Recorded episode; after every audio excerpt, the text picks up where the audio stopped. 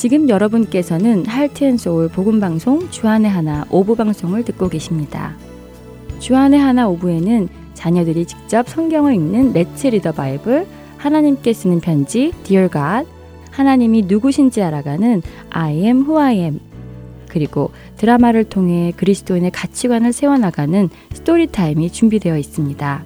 먼저 Let's Read the Bible 함께 하시겠습니다.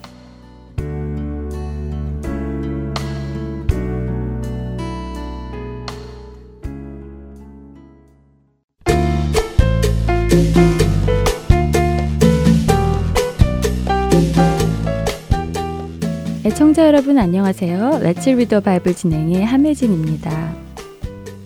노아의 홍수 이후 세상에 번성하기 시작한 노아의 자손들은 생육하고 번성하여 땅에 충만하라는 하나님의 말씀을 듣지 않고 자신들끼리 바벨의 탑을 쌓고 하나님을 대적하기로 합니다. 하나님께서는 그런 그들을 온 세상에 흩으시지요. 사람들은 각자 자신들이 원하는 대로 살아가기 시작했고 하나님이 아닌 다른 신들을 섬기기 시작했습니다. 그때 하나님께서는 아브라함이라는 한 사람을 택하시고 그를 통해 온 인류를 다시 구원하실 일을 시작하십니다. 하나님은 아브라함을 통해 이스라엘이라는 한 민족을 만드셨고 그들에게 율법을 주셨습니다. 하나님이 주신 율법은 총 613개나 되지요. 이스라엘의 바리새인들은 하나님이 주신 율법을 지켜보려고 열심히 노력했습니다. 그래서 그들은 하나님이 주신 율법 613개 위에 600여 가지의 룰을 만들었습니다. 하나님의 율법을 더 잘 지켜보려 했기 때문이지요. 그러나 이들은 하나님의 율법을 잘 지켜보려고는 했지만 그 율법을 왜 지켜야 하는지 그 목적은 깨닫지 못했습니다. 그저 그 율법을 하나하나 잘 지켜서 하나님께 의롭다 하는 칭찬을 받기를 원했지요. 하지만 이들은 칭찬 대신 오히려 하나님으로부터 책망을 받았습니다. 그들의 행위 안에 마음이 담겨 있지 않았기 때문이었지요. 그래서 이사야서 1장 12절은 그들의 행위를 하나님의 마당만 밟고 가는 행위라고 표현합니다. 그렇다면 하나님이 율법을 주신 목적은 무엇이었을까요? 오늘 한 율법사가 예수님을 시험하기 위해 예수님께 나와 물었습니다. 율법 중에서 가장 큰 계명은 무엇이냐고 말입니다. 그때 예수님은 마태복음 22장 37절에서 40절에 이렇게 말씀해 주십니다.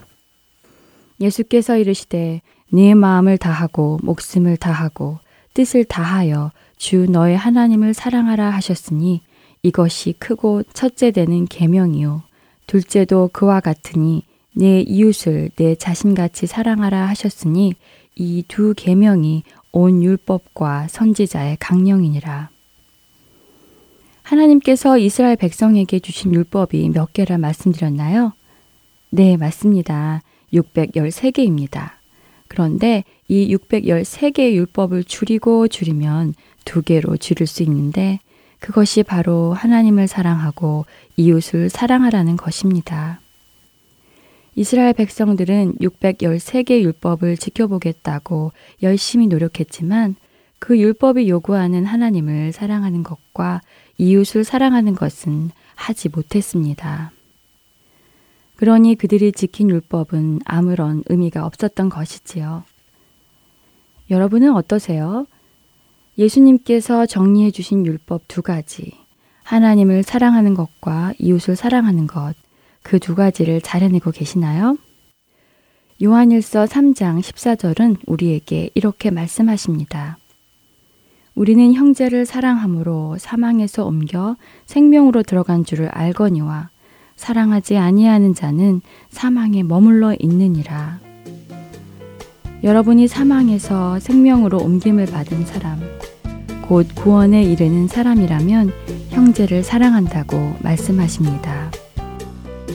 여러분의 삶으로 여러분의 구원을 증명하실 수 있기 바랍니다.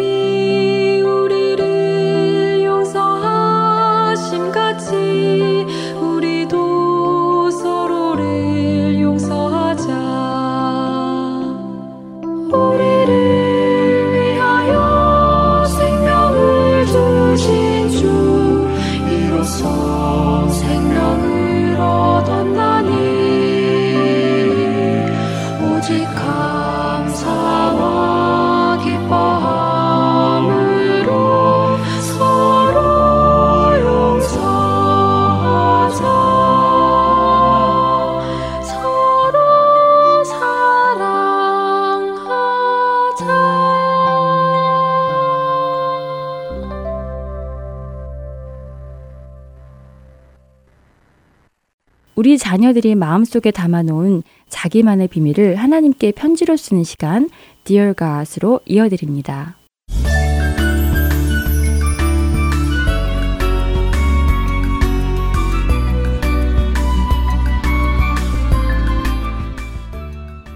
사랑하는 나의 하나님, 오늘 멀리 사시던 외할아버지께서 저희 집 근처로 이사를 오셨어요. 할아버지는 그동안 가끔 저희 집에 오셨는데 예수님을 믿지 않으시기 때문에 주일날에도 교회를 함께 가지 않으시고 집에 혼자 계셨어요. 제가 예전에 외할아버지 집에 놀러 갔을 때 할아버지께서는 새벽마다 나가셔서 앞산을 바라보며 기도를 하셨어요. 저는 할아버지에게 하나님께 기도하시느냐 물어보았는데 할아버지는 천지식명님께 기도한다 하셨어요. 저는 천지식명님이 누구냐고 여쭈어 봤더니 하늘과 땅을 다스리는 신이라고 하셨어요. 그래서 저는 할아버지, 할아버지도 하나님 믿으세요? 하고 여쭈어 봤더니 할아버지는 아니라고 하셨지요. 참 이상했어요. 하늘과 땅을 다스리는 신은 하나님 한 분밖에 안 계시는데 말이에요. 그래서 저는 그때부터 할아버지를 위해 기도하기 시작했어요. 언젠가는 할아버지도 예수님을 알게 되었으면 좋겠어서요. 그런데 드디어 그런 기회가 왔네요. 오늘 할아버지께서 저희 집 근처로 이사를 오신 거예요. 이제부터는 할아버지와 자주 만나뵐 수 있게 되었어요. 오늘 오후에 할아버지 이사하시는 일을 도와드린 후 잠시 쉬는 동안 저는 할아버지와 이야기를 나누게 되었어요. 저는 할아버지께 할아버지, 할아버지는 천국이 있다고 믿으세요? 천국이 있다면 할아버지는 천국에 들어가실 수 있을 것 같으세요? 라고 여쭈어 보았어요. 그러자 할아버지는 할아버지는 법 없이도 산 사람인데 당연히 천국에 들어가겠지? 라고 하시는 거예요. 그래서 저는 주일학교에서 배운 대로 할아버지께 설명해 드렸어요. 하나님은 거룩하셔서 그 어떤 죄와도 함께 계시지 못하시는 분이시기에 하나님이 계시는 천국에 들어가기 위해서는 죄가 없어야 한다고요. 하지만 모든 사람은 죄를 지었기 때문에 천국에 갈 수가 없다고요. 죄는 하나님의 말씀대로 살지 못하는 것이라고 설명해 드렸어요. 그러나 거룩하신 하나님은 우리를 사랑하셔서 우리를 천국에 들어갈 수 있는 방법을 만들어 주셨는데요. 저의 죄값을 저에게 내라고 하지 않으시고 하나님의 아들이신 예수님이 대신 내시도록 하셨다고요. 그래서 아무 죄도 없으신 예수님께서 십자가에서 모든 사람의 죄를 대신해서 죽음으로 죄값을 내셨고 그것을 믿는 모든 사람은 하나님께서 용서해 주시고 천국으로 초청해 주신다고 말씀드렸지요. 그리고는 에베소서 2장 8절 너희는 그 은혜에 의하여 믿음으로 말미암아 구원을 받았으니 이것은 너희에게서 난 것이 아니요 하나님의 선물이라는 말씀을 알려드리며 할아버지도 이 선물을 받고 싶지 않으시냐고 여쭈어 보았어요. 그런데 할아버지가 한참을 곰곰이 생각하시더니 그래 나도 그 선물 받고 싶구나 하시는 거예요. 저는 정말 얼마나 놀랐는지 몰라요. 오랫동안 외할아버지를 위해 기도해 왔었는데 오늘 하나님께서 그 기도에 응답해 주셨네요. 그리고 이번 주일부터는 할아버지께서도 함께 교회를 가신다고 약속하셨어요. 하나님, 정말 감사해요. 저희 외할아버지의 마음을 열어주셨어요. 그리고 저희 외할아버지가 교회에서 예수님을 꼭 만나시도록 축복해 주세요. 정말 감사합니다. 그럼 안녕히 계세요.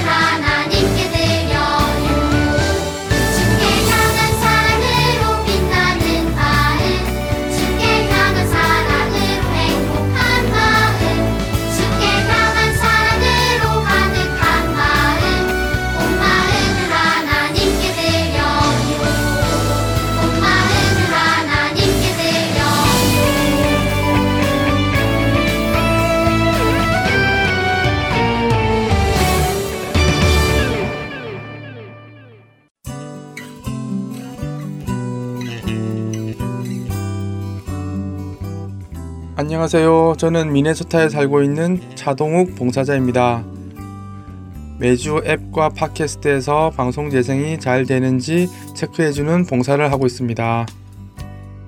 안녕하세요. 저는 뉴저지에서 방송 검토 봉사를 하고 있는 임경빈입니다. 방송 CD가 만들어지기 전에 미리 들어보고 잘못된 부분이 있는지 점검하고 있습니다. 안녕하세요. 한국에서 방송 검토로 봉사하고 있는 김기런입니다. 멀리서도 이렇게 방송 검토를 통해 함께 사역에 동참할 수 있어서 기쁩니다.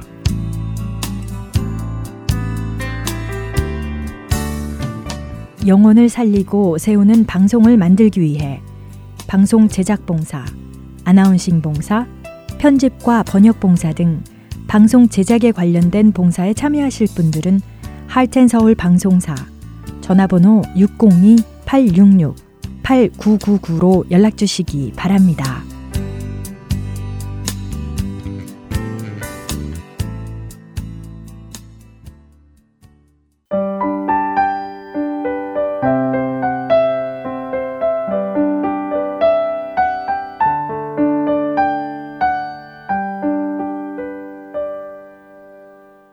이어서 I am who I am 시간입니다.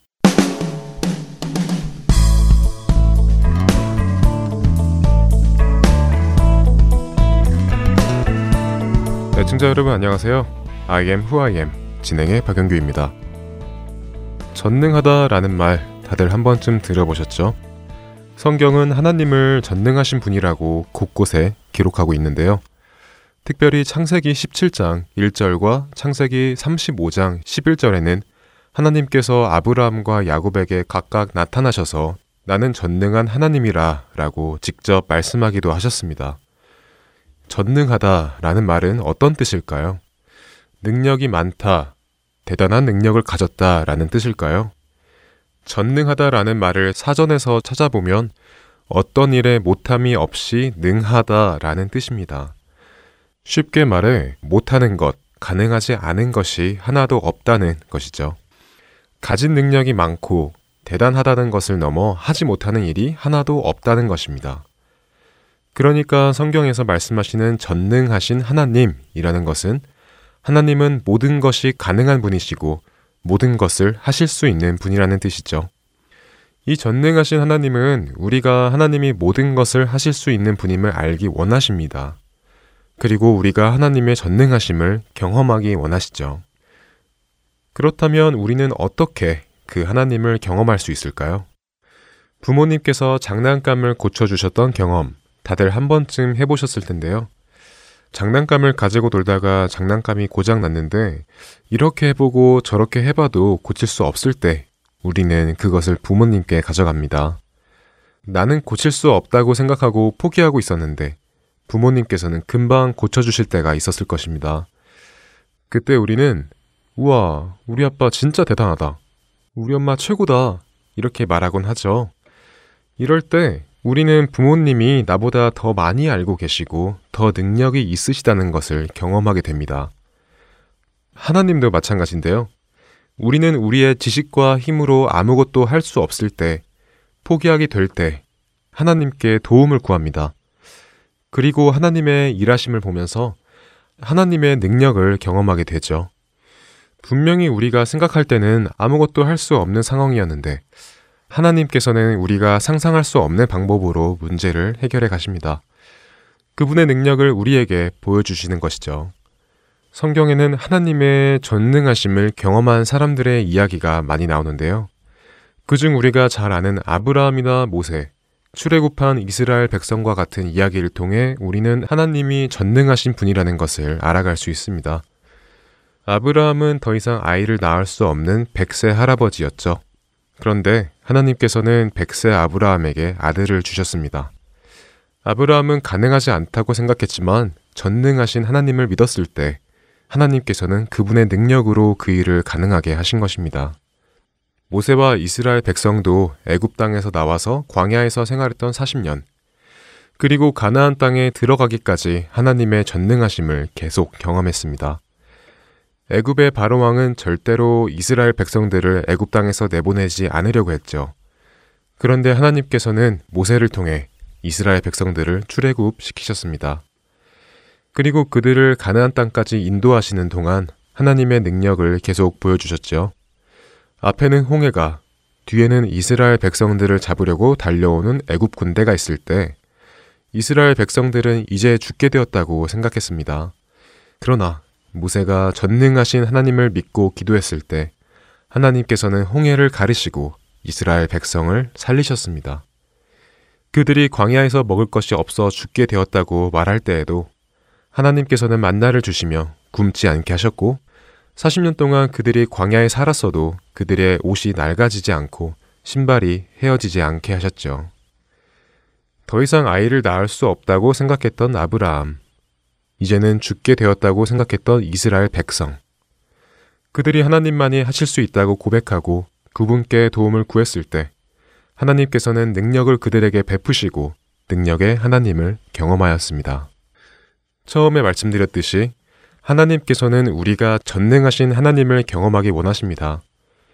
우리가 전능하신 하나님, 무엇이든지 다 하실 수 있는 하나님을 성경에서만 만나고 머리로만 알고 있다면 그것은 우리에게 아무런 의미가 없습니다.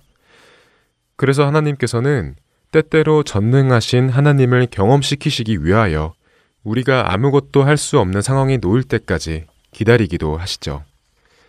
우리는 우리의 능력으로 아무것도 할 수 없음을 느낄 때 비로소 하나님의 능력과 일하심을 인정하게 되기 때문입니다. 여러분도 살면서 해결하지 못하여 두렵거나 걱정되는 일이 있으신가요? 우리는 우리가 아무것도 할 수 없고 해결할 수 없는 상황을 만나게 될 때 포기하거나 두려워하거나 걱정할 필요가 없습니다. 아브라함이 모세와 이스라엘 백성들이 전능하신 하나님을 믿고 기도했을 때 하나님께서 그분의 능력을 그들에게 보여주셨듯이 우리도 하나님께 집중하고 그분께 의지하면 하나님은 그분의 능력을 우리에게 보여주시고 우리로 경험하게 하실 것이기 때문입니다. 한 주간도 세상의 지혜와 다른 사람에게서 삶의 문제를 해결하는 것이 아니라 전능하신 하나님께 집중하며 그분께 우리의 삶을 맡길 수 있는 저와 여러분 되기를 바랍니다. 저는 다음 이 시간 다시 찾아뵙겠습니다. 안녕히 계세요.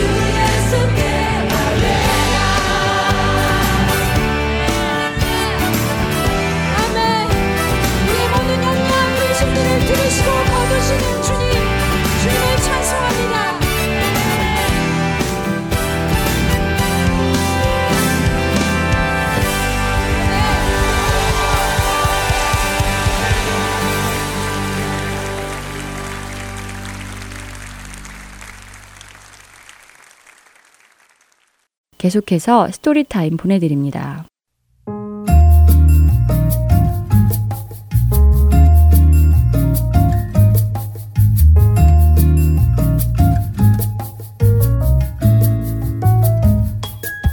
애청자 여러분 안녕하세요. 스토리타임 진행의 최소영입니다.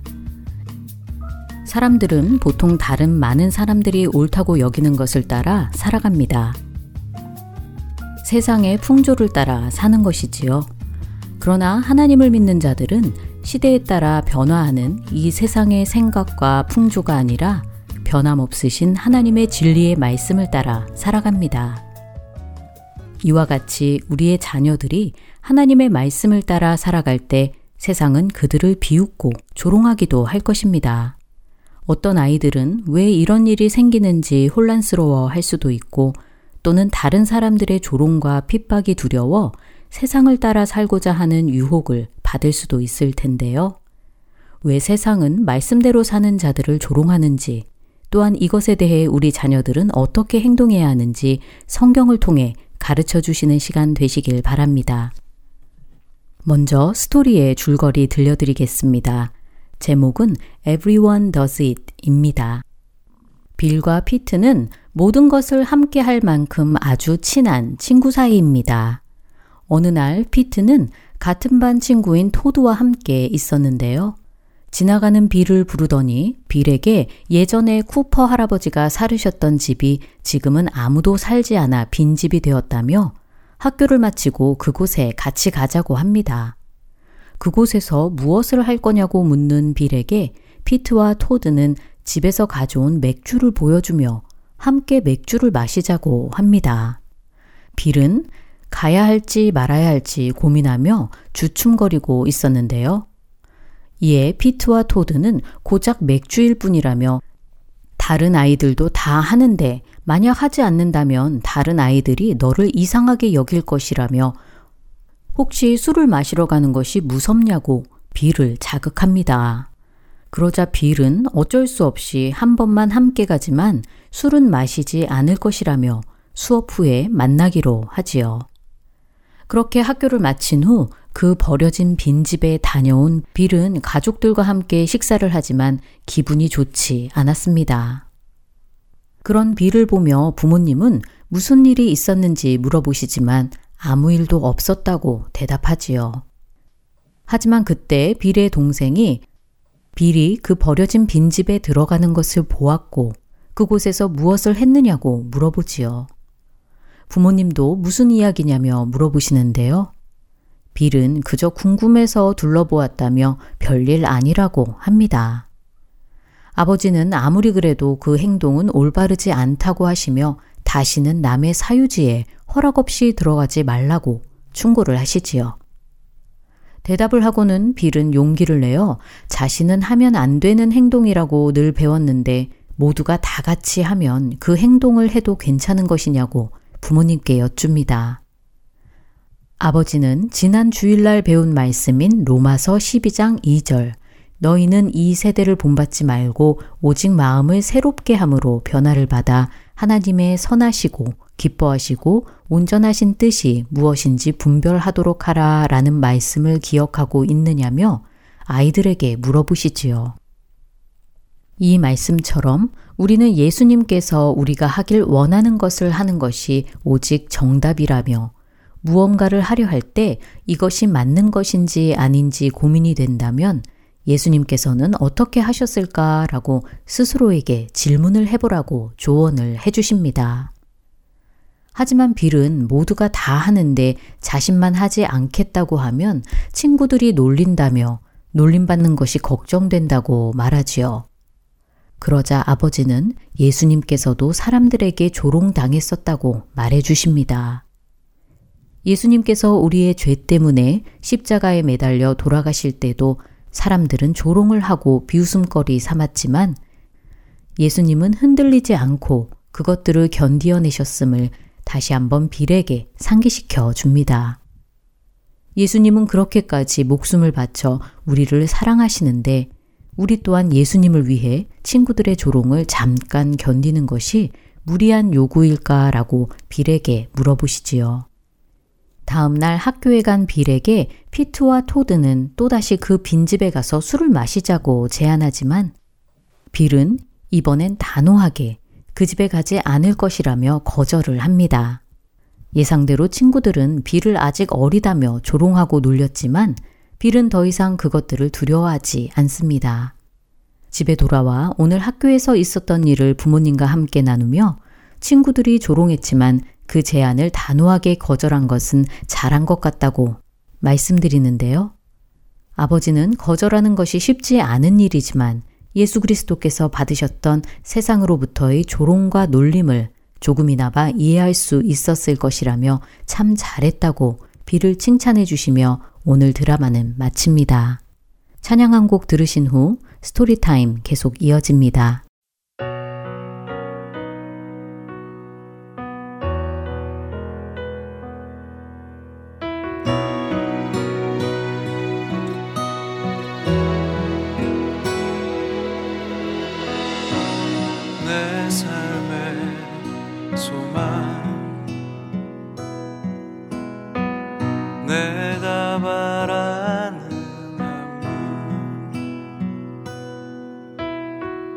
나의 수단길을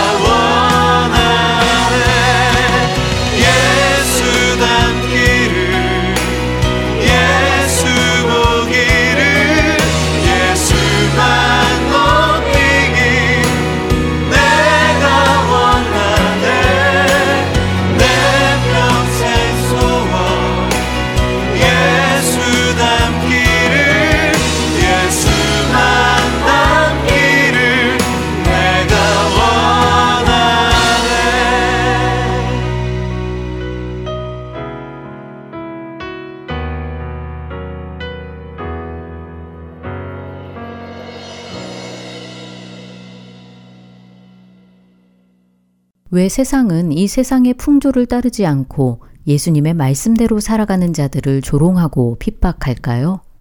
그것은 우리가 세상에 속한 자가 아니기 때문입니다. 예수님께서는 요한복음 15장 18절과 19절에서 이렇게 말씀하십니다. 세상이 너희를 미워하면 너희보다 먼저 나를 미워한 줄을 알라. 너희가 세상에 속하였으면 세상이 자기의 것을 사랑할 것이나 너희는 세상에 속한 자가 아니요. 도리어 내가 너희를 세상에서 택하였기 때문에 세상이 너희를 미워하느니라. 세상은 자기의 죄가 죄임을 인정하지 않습니다. 그 죄를 드러내는 빛이신 예수님을 거부하며 미워합니다. 그렇기에 예수님께 속한 자들을 미워하는 것이지요. 우리가 예수님의 말씀대로 살아갈 때 세상이 우리를 조롱하고 미워한다면 그것은 우리가 세상이 아니라 예수님께 속한 자들이기 때문입니다. 세상은 예수님을 미워했기 때문에 예수님을 십자가에 못 박았습니다. 우리 죄를 대신하여 십자가에 달리신 예수님을 향해 세상은 비웃고 조롱하였지요. 예수님은 세상의 비웃음과 조롱을 당하시면서도 잠잠히 계셨습니다. 우리를 죄에서 구원하시기 위해 이 땅에 오신 그 목적을 이루시는 순간 다른 어떤 것도 예수님을 방해할 수 없었습니다. 그것이 사람들의 멸시와 조롱이었다 할지라도 말이지요. 우리와 우리의 자녀들도 예수님의 모습을 닮아가야 할 것입니다. 사람들의 놀림이나 조롱 때문에 주님의 말씀을 따라 행하는 것을 포기해서는 안 될 것입니다. 시편 119편 51절과 52절에서는 교만한 자들이 나를 심히 조롱하였어도 나는 주의 법을 떠나지 아니하였나이다. 여호와여 주의 옛 규례들을 내가 기억하고 스스로 위로하였나이다. 라고 말씀하십니다. 교만한 자들이 심히 조롱하였어도 주의 말씀에서 떠나지 않았고 그 말씀을 기억하며 그 말씀을 통해 위로받았다고 시편 기자는 고백합니다. 우리 자녀들이 어떤 상황에서도 말씀을 떠나지 않고 이 말씀을 통해 위로받는 삶이 되도록 도와주시기 바랍니다. 베드로후서 3장 3절부터 5절에서는 먼저 이것을 알지니 말세에 조롱하는 자들이 와서 자기의 정욕을 따라 행하며 조롱하여 이르되 주께서 강림하신다는 약속이 어디 있느냐 조상들이 잔 후로부터 만물이 처음 창조될 때와 같이 그냥 있다 하니 이는 하늘이 옛적부터 있는 것과 땅이 물에서 나와 물로 성립된 것도 하나님의 말씀으로 된 것을 그들이 일부러 잊으려 함이로다 라고 말씀하십니다. 세상은 하나님께서 분명히 이루신 일들과 이루시기로 약속하신 일들을 일부러 잊으려 하며 부정하고 조롱합니다. 하나님을 믿는 우리의 자녀들도 조롱하며 괴롭게 할 것입니다. 그러나 세상은 결국 하나님의 심판 아래 있음을 자녀들에게 가르쳐 주세요. 심판받을 이 세상을 본받지 말고 하나님의 온전하신 뜻을 분별하여 주 뜻대로 살아가는 우리와 우리의 자녀들 되기를 소망합니다. 스토리타임 마칩니다. 안녕히 계세요.